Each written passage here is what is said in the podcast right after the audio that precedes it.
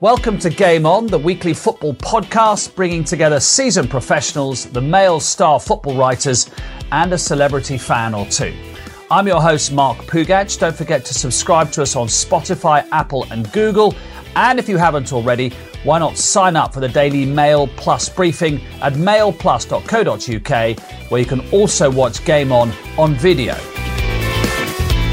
So, lots to discuss with the former FA chairman Greg Dyke, with Tony Cottee, the former England and West Ham and Everton striker, and with Martin Samuel, the Daily Mail's chief sports writer.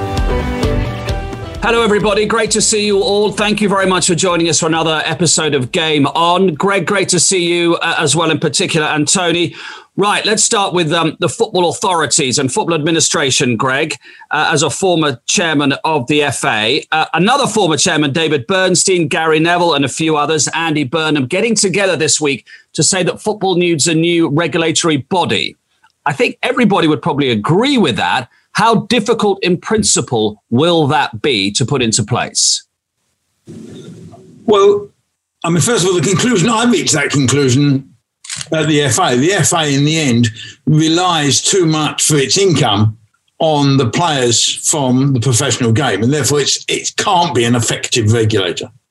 Um, the, the only people who could do it will be the government.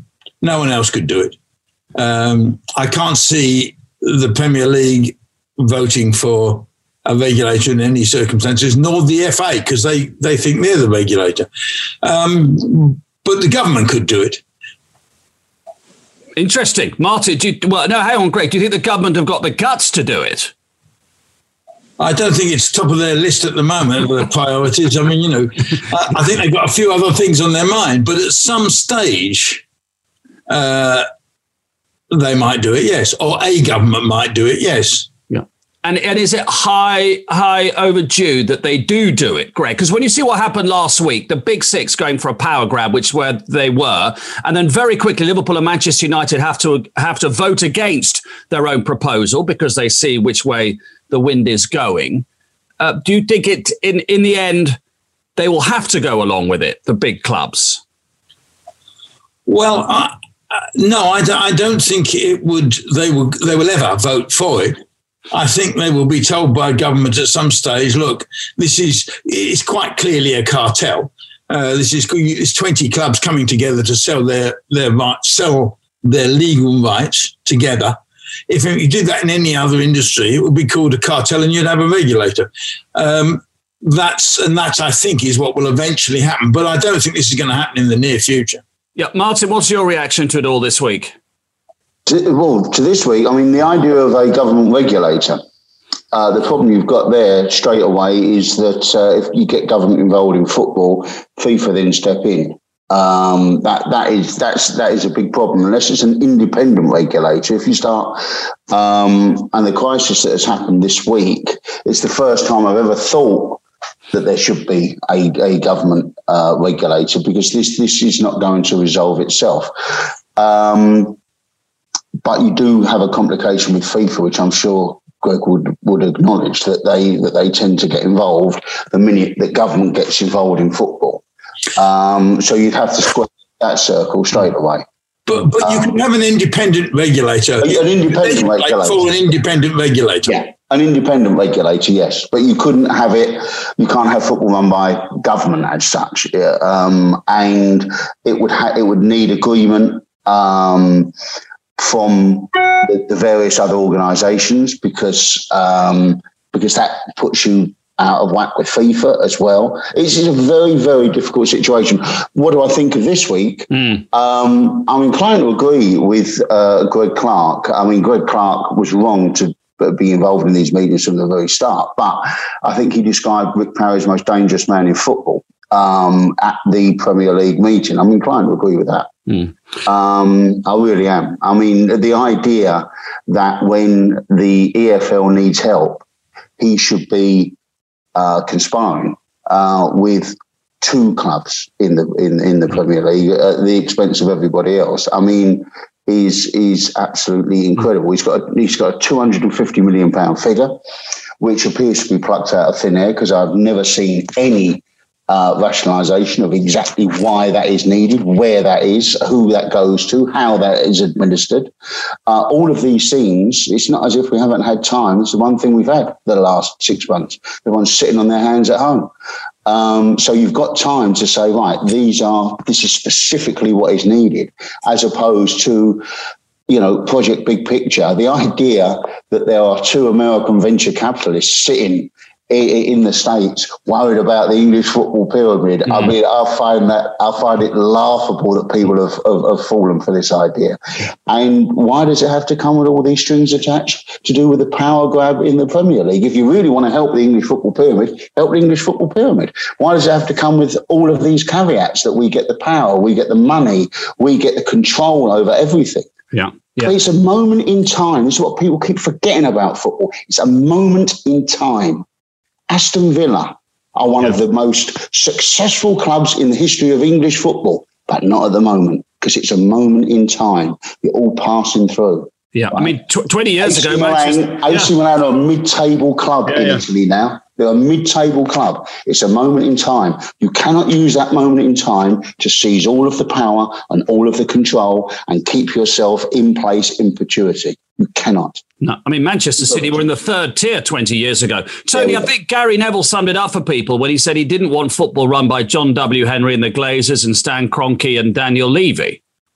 Yeah, absolutely, Mark. You know, listen, you know, Martin and Greg have made some excellent points. You know, I'm fully uh, for an independent regulator, but you've got to get the right people to be that regulator. You know, we can't have business people running football, but there's an argument you wouldn't just want football people running football. You've got to get a mixture of everything. You know, mm. there's so much, there's so much right with our game, but there's also so much wrong with our game, Mark. And it can't just be about the Premier League clubs. I love the Premier League; it's great. We've got 20 fantastic clubs, but what about all the other clubs in the lower leagues and that? You know why not have a North and South for the for the League One and League Two? It's stupid that Plymouth play Hartlepool or whatever it might be. It's madness, mm. you know. And you also can't block the path for the Stuart Pearces, the Les Ferdinands, recently Jamie Vardy and Dwight Gayle, all these guys that played lower league football to come through to play in the Premier League. So there's so much great about the game, but it, it, football football needs to take a deep breath, take a good look at itself, because for me, there's certain people trying to take it in the wrong direction, and we've all got to stand together and stop that. Well, there's a lot of the England squad this week who had an EFL background. Let's talk about the EFL, Greg, with your Brentford hat on as a former director there, because this 50 million that was floated to help League One and League Two, that hasn't been agreed. But of course, the, the, the championship clubs have had to run through the pandemic as well. So their costs have gone through the roof. What what sort of relationship and what sort of figure do you think, no matter whether whatever you call it, project whatever, needs to go from the Premier League to the Championship to help them get through this time? I, I, don't know. I mean, it varies from club to club. Brentford sold their striker to Aston Villa yeah. for 28 million.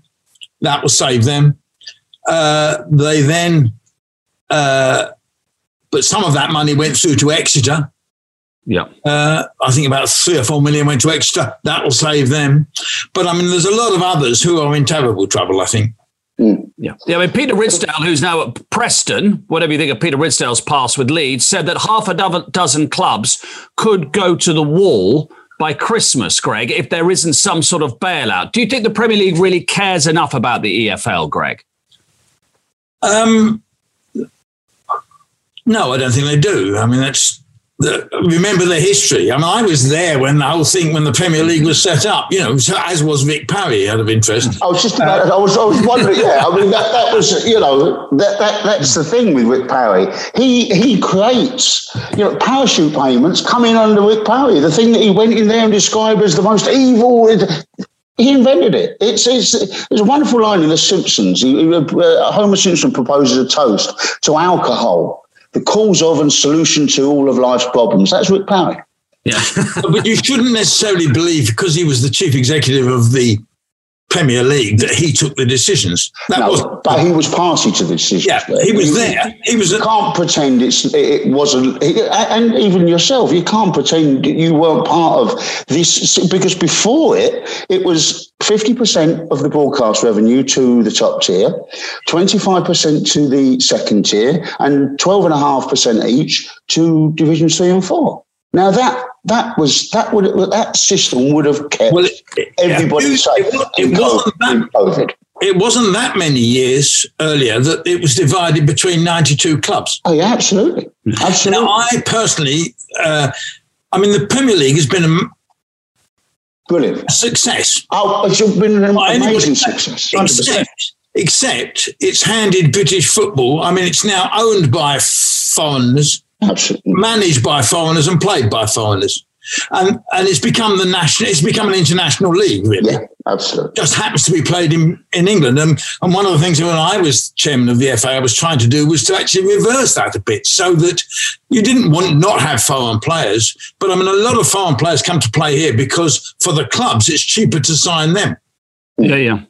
And, and, and, Greg, part of the reason it's such a success is because it is still a meritocracy, and Blackpool and Barnsley and Swindon and Hull can get in the Premier League, and I think this is what really worries the fans. That you know, if the, if the if the Big Six got their way, you know, they would become near enough a closed shop. Well, I think one of the other reasons it's a success is that the television money that goes into the Premier League is divided fairly equally. Yeah. Not not equally, but fairly equally. Yeah.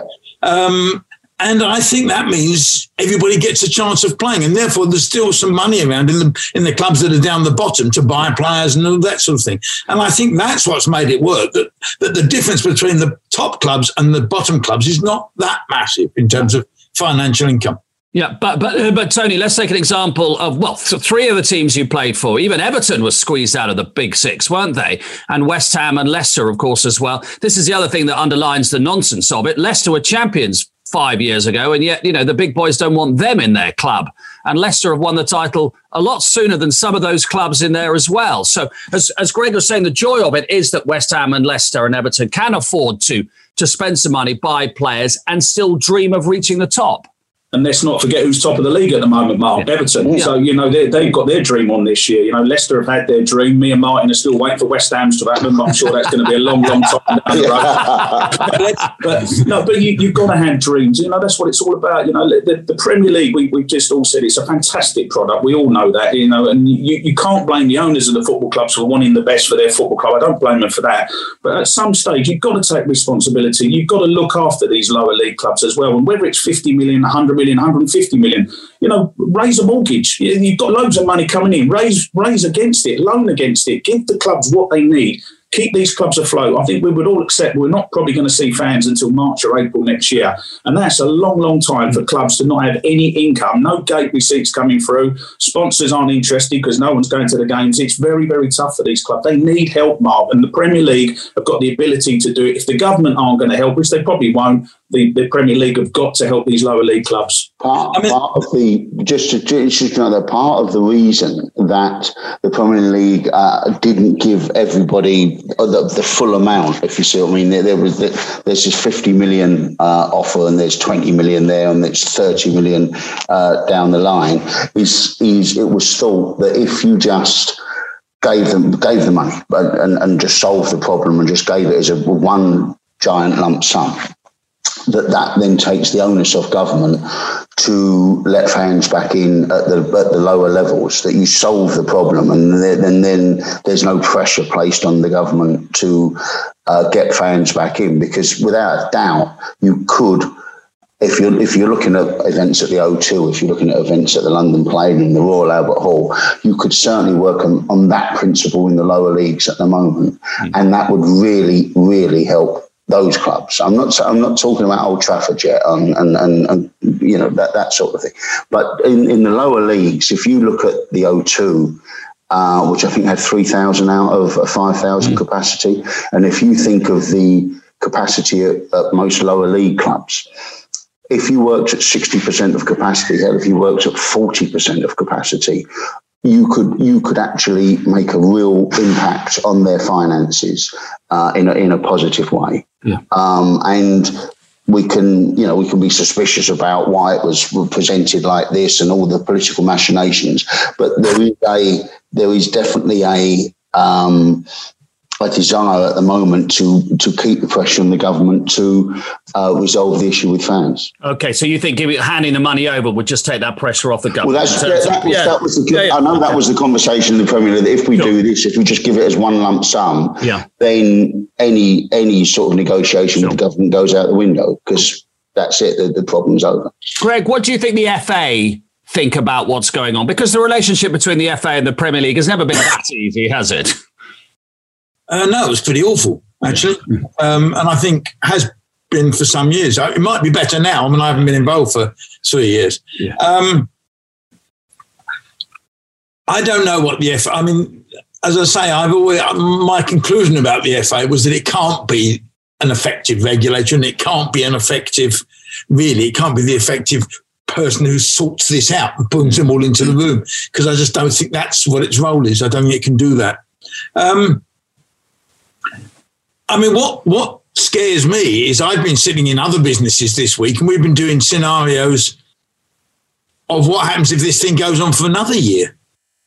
Hmm. You know, what happens is it doesn't finish next April, it's the April after that or something like that. And that's hmm. not impossible. No. And if you start doing that for the average, I mean, certainly I know when the period I was chairman of Brentford, and it was not as well off as it is today, we would have been in real trouble now because basically you took your season ticket money in the summer to see you through the summer, and then you lived on from that. Well, if you're giving your season ticket money back, they're in deep, real, real trouble. And Brentford was not as bad as others. Yeah, and of course, a, a, lot of the money at that level does come through the gate, doesn't it? Not commercially, Greg. A lot oh, yeah. through the turnstiles. Yeah, that's. That. I mean, if you're if you're down in Division Two, you know, it's, it's that's what you need. You need a gate.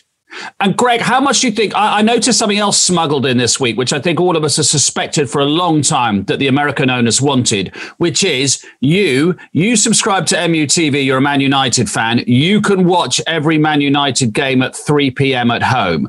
They've been desperate to get that in, haven't they? Because that's what happens in America. Obviously, given the geography, you can't go to away games, so that's what they do they're, they're desperate to smuggle that in, aren't they? And you think about how many American owners we have. Well, the big three clubs are all owned by Americans. Actually, when I, I was on the board of Manchester United you know, in the late 90s, yeah. and I remember then writing a paper saying, not about home games, but mm. you could easily have an away season ticket. But, yeah. I mean, you know, you got 60, 70,000 at Old Trafford, you know, 3,000 go away the other lot were buying away season tickets so they could watch it. And I've always thought that that's, I don't, I don't think that undermines um, the basic broadcast deals. I suppose it might have an impact though on local football. That's still all the argument, isn't it, with a three o'clock blackout on a Saturday? Uh, yeah, but I think I, I, think that's true. I don't think, but, but, this would only be for so a few, for you know, twenty thousand Manchester United fans who will buy a season mm. ticket. But anyway, um, yeah, no, I think look, the American owners who have been buying into British football clubs clearly want it to be very different, mm. and have been frustrated that it hasn't changed. Martin, let's finish with this. What what happens in the next? Well, I think probably Greg's right. It depends how long the pandemic goes on for. But how do you see the next three, six, nine months on this level? I mean that that is absolutely impossible to predict because you you know it, it depends on the return of crowds. It I mean, it's it's and it's not really about nine months. It's about the next couple of weeks or so and, and whether the EFL and, and, the Premier League can resolve this situation. And there is a complete absence of trust in the room between the two parties. There is certainly a complete absence of trust between 18 Premier League clubs and Rick Parry. Um, you know, there was there was I know at the Premier League meeting there was one club that didn't want to give any money at all to the EFL. There was another group of clubs, and it was a majority uh, in the room um, that wanted to draft a, a, a, proposal that called on Rick Parry to resign. I mean, so that's where we are at the moment. So, um, you know, we need to we need to get over that hill first before before we start thinking about nine months' time. Yeah, mistrust everywhere it seems. Now, before we look ahead to the return of the Premier League, Jamie Redknapp's been catching up with Patrick Bamford on Leeds United's return to the top division, to Marcelo Bielsa's methods, and to carrying around that private school tag.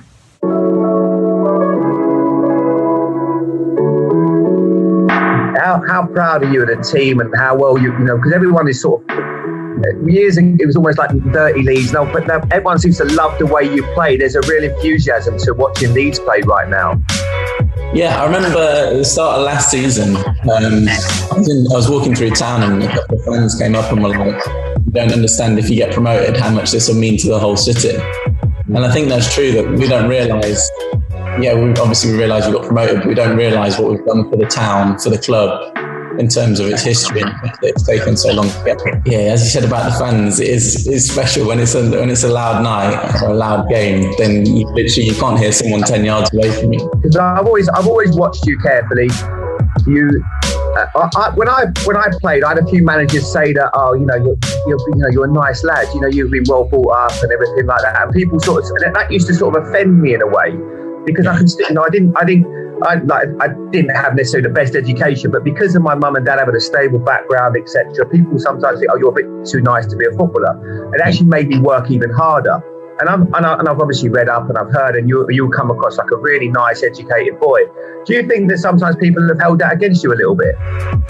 Yeah, hundred percent. I think that um, weirdly enough, the managers that I've actually get on best with have been the foreign managers who don't care about that kind of stuff. They, they kind of, whatever my past or my background is, they either don't know or it doesn't, even, doesn't even cross their mind as to, to what might change about. I mean, I don't want to name names, certain managers that just straight away because they they think that my background born with a silver spoon, which obviously isn't true. The way I look at it is that no footballer can become a footballer if they haven't worked hard. So being born and being raised a certain way it makes no difference because everyone's got to work hard to get there. It's interesting you say with the foreign managers as well because I would never thought of it that way. You know, a manager because you know obviously Bielsa's come to come to the club and was that like a bit of a breath of fresh air for you thinking? You know, he doesn't care, you know, you know, what my background is, where I went to school, or anything like that. He just cares what I can do for him as the player. I think all he cares about is are you doing it on the pitch? Are you working hard training? Are you giving it all for the team? If you are, then there you play. What What is it like in day to day life with, with Bielsa? If his staff aren't putting clones out to the exact centimetre, like if they're just a foot out of place, then they're getting an earful because it makes a difference. That little thing will make a difference if all the little things add up. So he wants everything perfect all the time, and everything has to be the way that he needs it to be because in his head. I remember, I can't remember which game it was, but he said before the game, he said, This game's going to go like this. The team plays like this. This is how they're going to try and score, or they will probably score against us if they're going to score. But this is how we'll score against them. And I think we ended up winning two or three one and literally exactly everything he said happened in the game. So he's watched so much football that I think he knows kind of every outcome. It's, it's quite weird. It's- the one thing that I admire probably the most is your fitness levels, the way you work. So you outwork teams and you outplay them. When how, uh, what is training? Is it incredibly hard? Is, is it the hardest training? Like, uh, is he the hardest training coach you've ever had? Yeah, I mean, the a lot of it is based on pre-season is a lot of running, which I know is pretty general at most clubs, but the running is like one kilometer you have to do one kilometer as fast as you can. And he has like certain times that if you can't get under this time, you you won't play for him. If you can't get under this time, then you've got a chance you're not going to be a key fixture in the team. But if you can get under this time, it's a good time. Say it was Saturday to Saturday, we'd just do running on a Monday Tuesday would be like technical session, but then Wednesday, is that's the hardest session I've ever done. That's like, I don't know if you've heard of it, we call it murder ball. It started off 11 11. Every player has their own cone. And you just play like five blocks of five minutes. But as soon as the ball goes out of play, wherever you are on the pitch, you have to sprint back to your cone. And then the ball gets chucked in somewhere again. It's just constant. So it's changed a little bit now that we don't have the cones and stuff, but basically we've got to sprint all the time. There's there's no relaxing, and it's kind How of like the pitch. Full size. Full size pitch. Wow. Uh, uh, has he been just a manager that just understands you, gets the best out of you, and he's the one player that you, one coach that you go, yeah, I, I've learned and I'm becoming so much better because of him, or is it? Would you put it more down to yourself? No, hundred percent. I'd, I'd say obviously part of it is down to myself, but the majority of it is down to him. He's because he's so demanding, I think sometimes as like humans, you sometimes get into that comfort zone where you're like, oh, I'm doing all right. I can just like kind of coast along a little bit. But he will, he will never ever let you down. Like if you're doing well, he wants you to do better. Um, he's always pushing for more. And I think that, as you said earlier, the, the physical side of things, brought every player on physically so we can do the things that he wants. And then the understanding of the game and just the way he wants to play the game I think that he's he's kind of taught me loads, and I wouldn't be playing in the Premier League probably now if it wasn't for him. Well, that's Patrick Bamford speaking to Jamie Redknapp. Leeds have made a great start, Tony, as well. And Bamford's one of those players where everyone goes, well, he scores in the Championship. Can he make it at the Premier League level? You have to say, so far, he's proved that he can, hasn't he? yeah, and you've got to be given the opportunity and consistently given the opportunity as well. You know, I mean, they always ask these questions, don't they? Whether these players can come up from the Championship League One, whatever, can they play in the Premier League? The answer is they're playing with better players, they're playing against better players, and if you're good enough, you raise your game, which is exactly what Patrick's done. It reminds me a lot about um, about Dominic Calvert-Lewin. Very, very similar in that they both over the last couple of years they've both been fantastic team players. They really have. They've done a really good job for Everton and for Leeds. And then you just look at the one thing that's consistently missing, and it's the one thing that you get judged on, which is called mm. goals. And you have to bring goals to the table. And Patrick and Dominic are both doing that now. And that's what the fans will judge them on. It's all right being a great team player and going out on the left wing and the right wing, and then the ball gets crossed in the middle and you're not there because you're not going to score any goals. You have to be in that 18 yard box, get your goals. And I've been delighted with both of them, particularly Patrick. You know, he, he seems a nice lad. Sometimes you look and think, is he a little bit too nice? But he's just got that aura about him, hasn't he? But you can only do your, you know, prove people wrong on the pitch. He's been fantastic this year so far. Martin, uh, Tony mentions Dominic Calvert Lewin, which brings us on to England. The general feeling seems to be, I think everybody who watches England, whether you're in our business or fans, is that Gareth Southgate's gone very conservative in the last two or three months. Would you go along with that? Uh, yeah, I mean, it, it's it's one of those things that, that, I was looking at statistics, and it's oh, when England play four at the back, they score this amount of goals. When England play three at the back, they score this amount of goals, and, and we're not scoring many goals. Um, he plays three at the back when he's worried about the opposition. He plays three at the back when he's not quite sure about his own team. I mean, he admitted in the World Cup um, in 2018 that three at the back was a device to, to, to get him through that competition and that particular time in English football. And he thought that with experience, uh, England would be able to evolve and, and would be able to play a different way hasn't entirely happened. That hasn't that, that hasn't quite happened, and he's now back to playing in quite a conservative way. Three at the back doesn't have to be that conservative, but again, we we still come back to um, we haven't got the Kevin De Bruyne character. We haven't got the, you know, the, the Andrea Pirlo. It used to be Pirlo, it's now De Bruyne. Where is our De Bruyne? Um, and you know, Phil Foden wasn't about this um, this international break for disciplinary reasons, and we lack a little bit of creativity. Um, and, and, and, that and that's true. Uh, but um, and we're and we're vulnerable defensively as well. Mark, is, Mark sorry to interrupt. I don't think the problem three at the back. I think the no. problem is two holding midfield players against Denmark. That's what I mean. But you not think it's belt and braces. You don't think it's belt and braces. Three at the back, and you've got two holding in the middle, and that's what it is. I mean, I played in teams with three at the back, and it can be one of the most attacking formations you can have. You can also play two up front with three at the back. But mm. Gareth doesn't play two up front, and he plays two holding midfield players. Mm. We've got, you mentioned Phil Foden. He's going to be probably our best player at the Euros next year. That's how good Phil Foden is. Mm. A fantastic player. We've got Jack Grealish sitting on the bench. He's one of the oh, most informed players and you're saying there's no creativity, Mark. Why not play him? I, I, mm. I, don't want to be too critical of Gareth. I think he's done a fabulous job. I really do. Getting to the semi-finals, etc., bringing the young kids through. I want to give him all the praise in the world. But sometimes at home to Denmark, this is we, we are England. We're still one of the big nations. We're at home to Denmark. You should not be worried about the opposition. Apart from Eriksen, I didn't see too much that frightened me the other night. No, I just feel like it's a tipping point now with what everybody is saying. And Greg, do you sit there with your FA hat on and with a wry smile, going, "I've seen this story before when the when the relationship between the country, the media, whatever it is, and the England manager is on a bit of a knife edge." Well. I mean, you look at the last World Cup, and you came. And we all came away saying, "Oh, there's a future here. There's something here," uh, and I still think he's a good manager, and I think we'll be fine when we get into the Euros. I think football at the moment is a bit weird.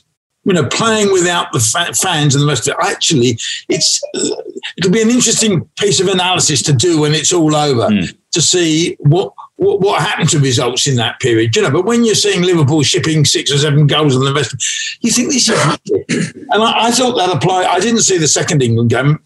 Uh, I thought we were quite lucky to beat in the first one, actually, to, to, to win that. Beat Belgium, very lucky, yeah. But I don't think we've got his, his, his best team out yet. And I, I just think we should, you know, he's, he's entitled for us to lay off him for a while to see how we do in the, in the Euros at the end of the season. Yeah, I, I, think a lot of people, and I'm with you, weird results happen in a weird world. I, I, I get that all along. It is odd, though, Tony, this business you can't help thinking it's slightly human nature. I did the highlights the other night with Ian Wright and Roy Keane, and they were going, you know, the more you tell a manager to do something, the more stubborn they can be. And the more we all go, why on earth is Jack Grealish not playing? The more they say, we've seen managers go, I'm not playing him because I'm being bloody minded.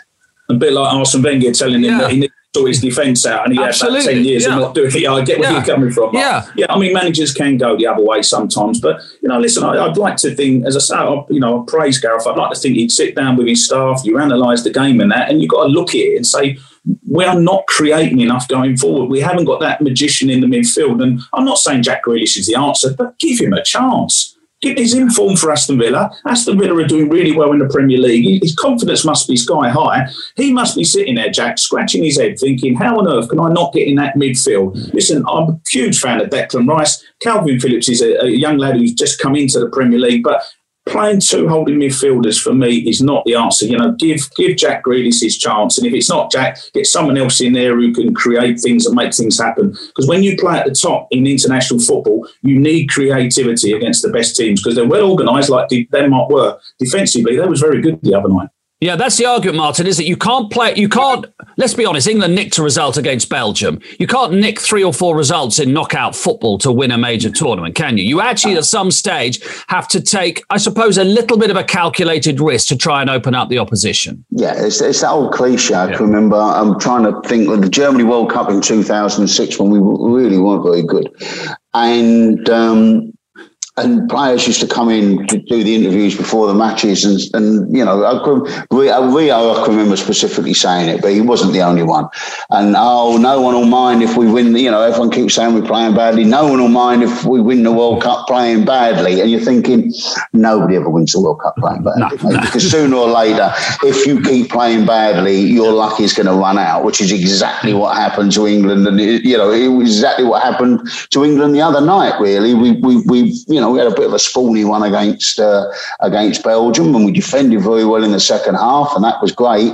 And then you get on to Denmark, and you can't you, you, can't play like that again and, and, and, and come away with two with back to back wins. And we didn't really look like coming away with a win against Denmark. You know, once certainly not once we went down to ten men. But um, no, I, I, completely take Tony's point about but about packing the midfield with with the holding midfield players. But I think it's because he, he's worried. He doesn't think we've got the players, and he wants this belt and braces set up that that he's got. And yeah, uh, yeah I would have brought Jack Grealish on if, if, even if Jack Grealish hadn't started. I would have brought Jack Grealish on against Denmark, just the same as I think most most people thought, because he, he runs with the ball, he takes people on, and he, and he, and he wins fouls. He wins free kicks, basically.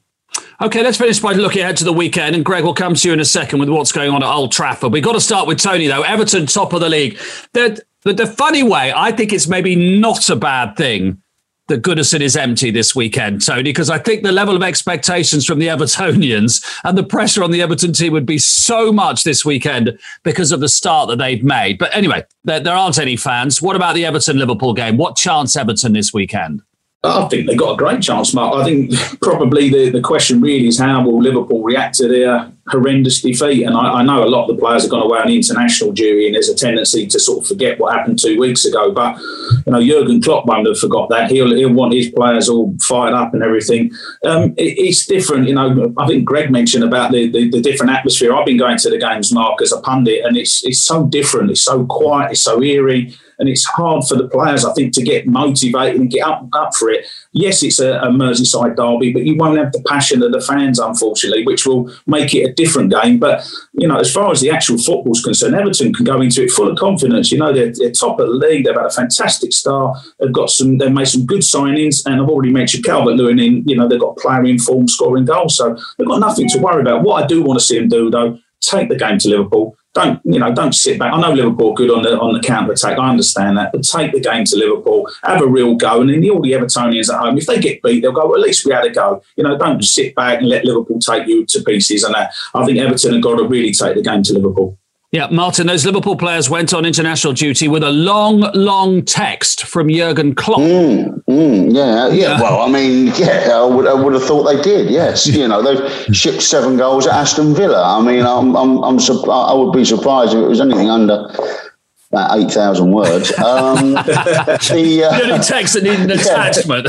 yeah. Um, so, you know, and that's why you've got to give Everton a chance because, you know, uh, they've just shipped shipped seven goals at Aston Villa. So I'm not saying they're going to ship seven goals again, but uh, but you've got to give Everton and the way they're playing a chance. I know Dom Dom King has done an interview with Duncan Ferguson uh, for this weekend for the for the paper, and and you know it's, it's great. It's, there's a great feeling about Everton at the moment because Carlo's done a fan, has done a fantastic job. He's he's he's been the influence and, and that everyone hoped he would be in dragging this team to where they would like to be in contention, and then you've got a guy guy like Duncan Ferguson as his right hand man, who's his, who's this local hero, who you've got to think has had something to do with the Dominic Calvert Lewin, um, you know, his resurgence as a player. You've got to think that if you're hanging around Duncan Ferguson, your heading's got to get better at the very least. you know, and and, uh, and and so there's it's a great feel good. It's a great feel good factor around Everton at the moment, and it's it's a fascinating game tomorrow because they haven't Brilliant. won, haven't beaten Liverpool in so long. Ten years, ten years to the day so tomorrow. Long. Saturday will yeah. be 10 years to the day. To the, day. the goal scorers that day, Tim Cahill and Mikel Arteta. They beat them 2 I'd, I love Duncan. I love the thought of Duncan Ferguson looking at Carlo and going, Carlo, this is Liverpool. Yeah, yeah, yeah. This is Liverpool. Okay. and not too far away, Greg, what on earth happens to Ole Gunnar Solskjaer now? I don't know. I, mean, you know, I'm not involved with United at all now. So no, I'm, but you're a United fan, though, aren't you? Still, I'm a, I'm a fan. Well, I'm more of a Brentford fan than I'm a okay. United fan these days. Yeah. But yeah. but um, I've watched a couple, a couple of the games this season, and um, the defence looked all over the place both times. Um, I don't know what happens. Uh, I don't know how someone sorts it out. Even, I mean, they needed. I mean, there, there were strange times. I mean, I mean, do you remember the time when um, when United lost, conceded six goals at Southampton and five at Newcastle in three yeah. weeks or something, and won the and league. Won the league. And won the league. Yeah. You know, and won the league. So strange things can happen. You can recover from a couple of bad results and the rest of it, but you, you I couldn't see from watching United that they were going to do that. Actually. Greg, I have to say to you straightforwardly, does he look like a Manchester United manager to you? Because if you took off his CV that he played for Manchester United, there's not much else in the CV that suggests he can manage Manchester United. Well, he, had, he did pretty well last season. Uh, you know, second half of the last season, they played well. He made some good signings, or United made some good signings. Um, I don't know the pressure is bound to come on him. If if this continues, the pressure is bound to come on him. Yeah. Coming just coming full circle, just to a point you made earlier, Greg, about Manchester about Manchester United and about the Premier League and the money in the Premier League, and and and when you look at Manchester United and that they were part of this, this uh, supposed um, sort of break away the negotiations and all of this. You think, well, why why would you be dissatisfied with the amount of money you're making? They're making a huge amount. Of, why would they be dissatisfied? You look at Manchester United's summer. And it started with Ole Gunnar Solskjaer talking about we're going to exploit this situation, you know, COVID, and you know, and we'll be able to sort of come in and everything. And it ended with them chasing around in frantic circles to get Cavani, who was a free agent two months before and it's because the other clubs don't need to sell, and that's the that's the thing with the money in the Premier League. The, the point you were making that uh, how how good it is for the competition Brings that those other up. clubs don't need to sell. So Manchester United think, oh, we'll go and we we can get this guy out of West Ham, or we can get this guy out of And it turns out they go, no, no, no, you, you don't. We don't need the money. And it, you can see it took 80 million pounds to get Harry Maguire out of Leicester before Leicester actually thought, well, this is a, this is an offer we can't turn down. And it, and it's very interesting. Uh, the world is not sort of working out quite as Manchester United thought it was, thought it would. Sorry. We started with football finance. We'll end with football finance because there's going to be plenty more of that in the weeks and months to come. Gentlemen, thank you very much. And that's it from Game On. We'll be back next week and every week via Spotify, Apple, and Google. Don't forget to sign up to your daily briefing from mailplus.co.uk. That's it from me, Mark Pougatch. See you next week for more Game On.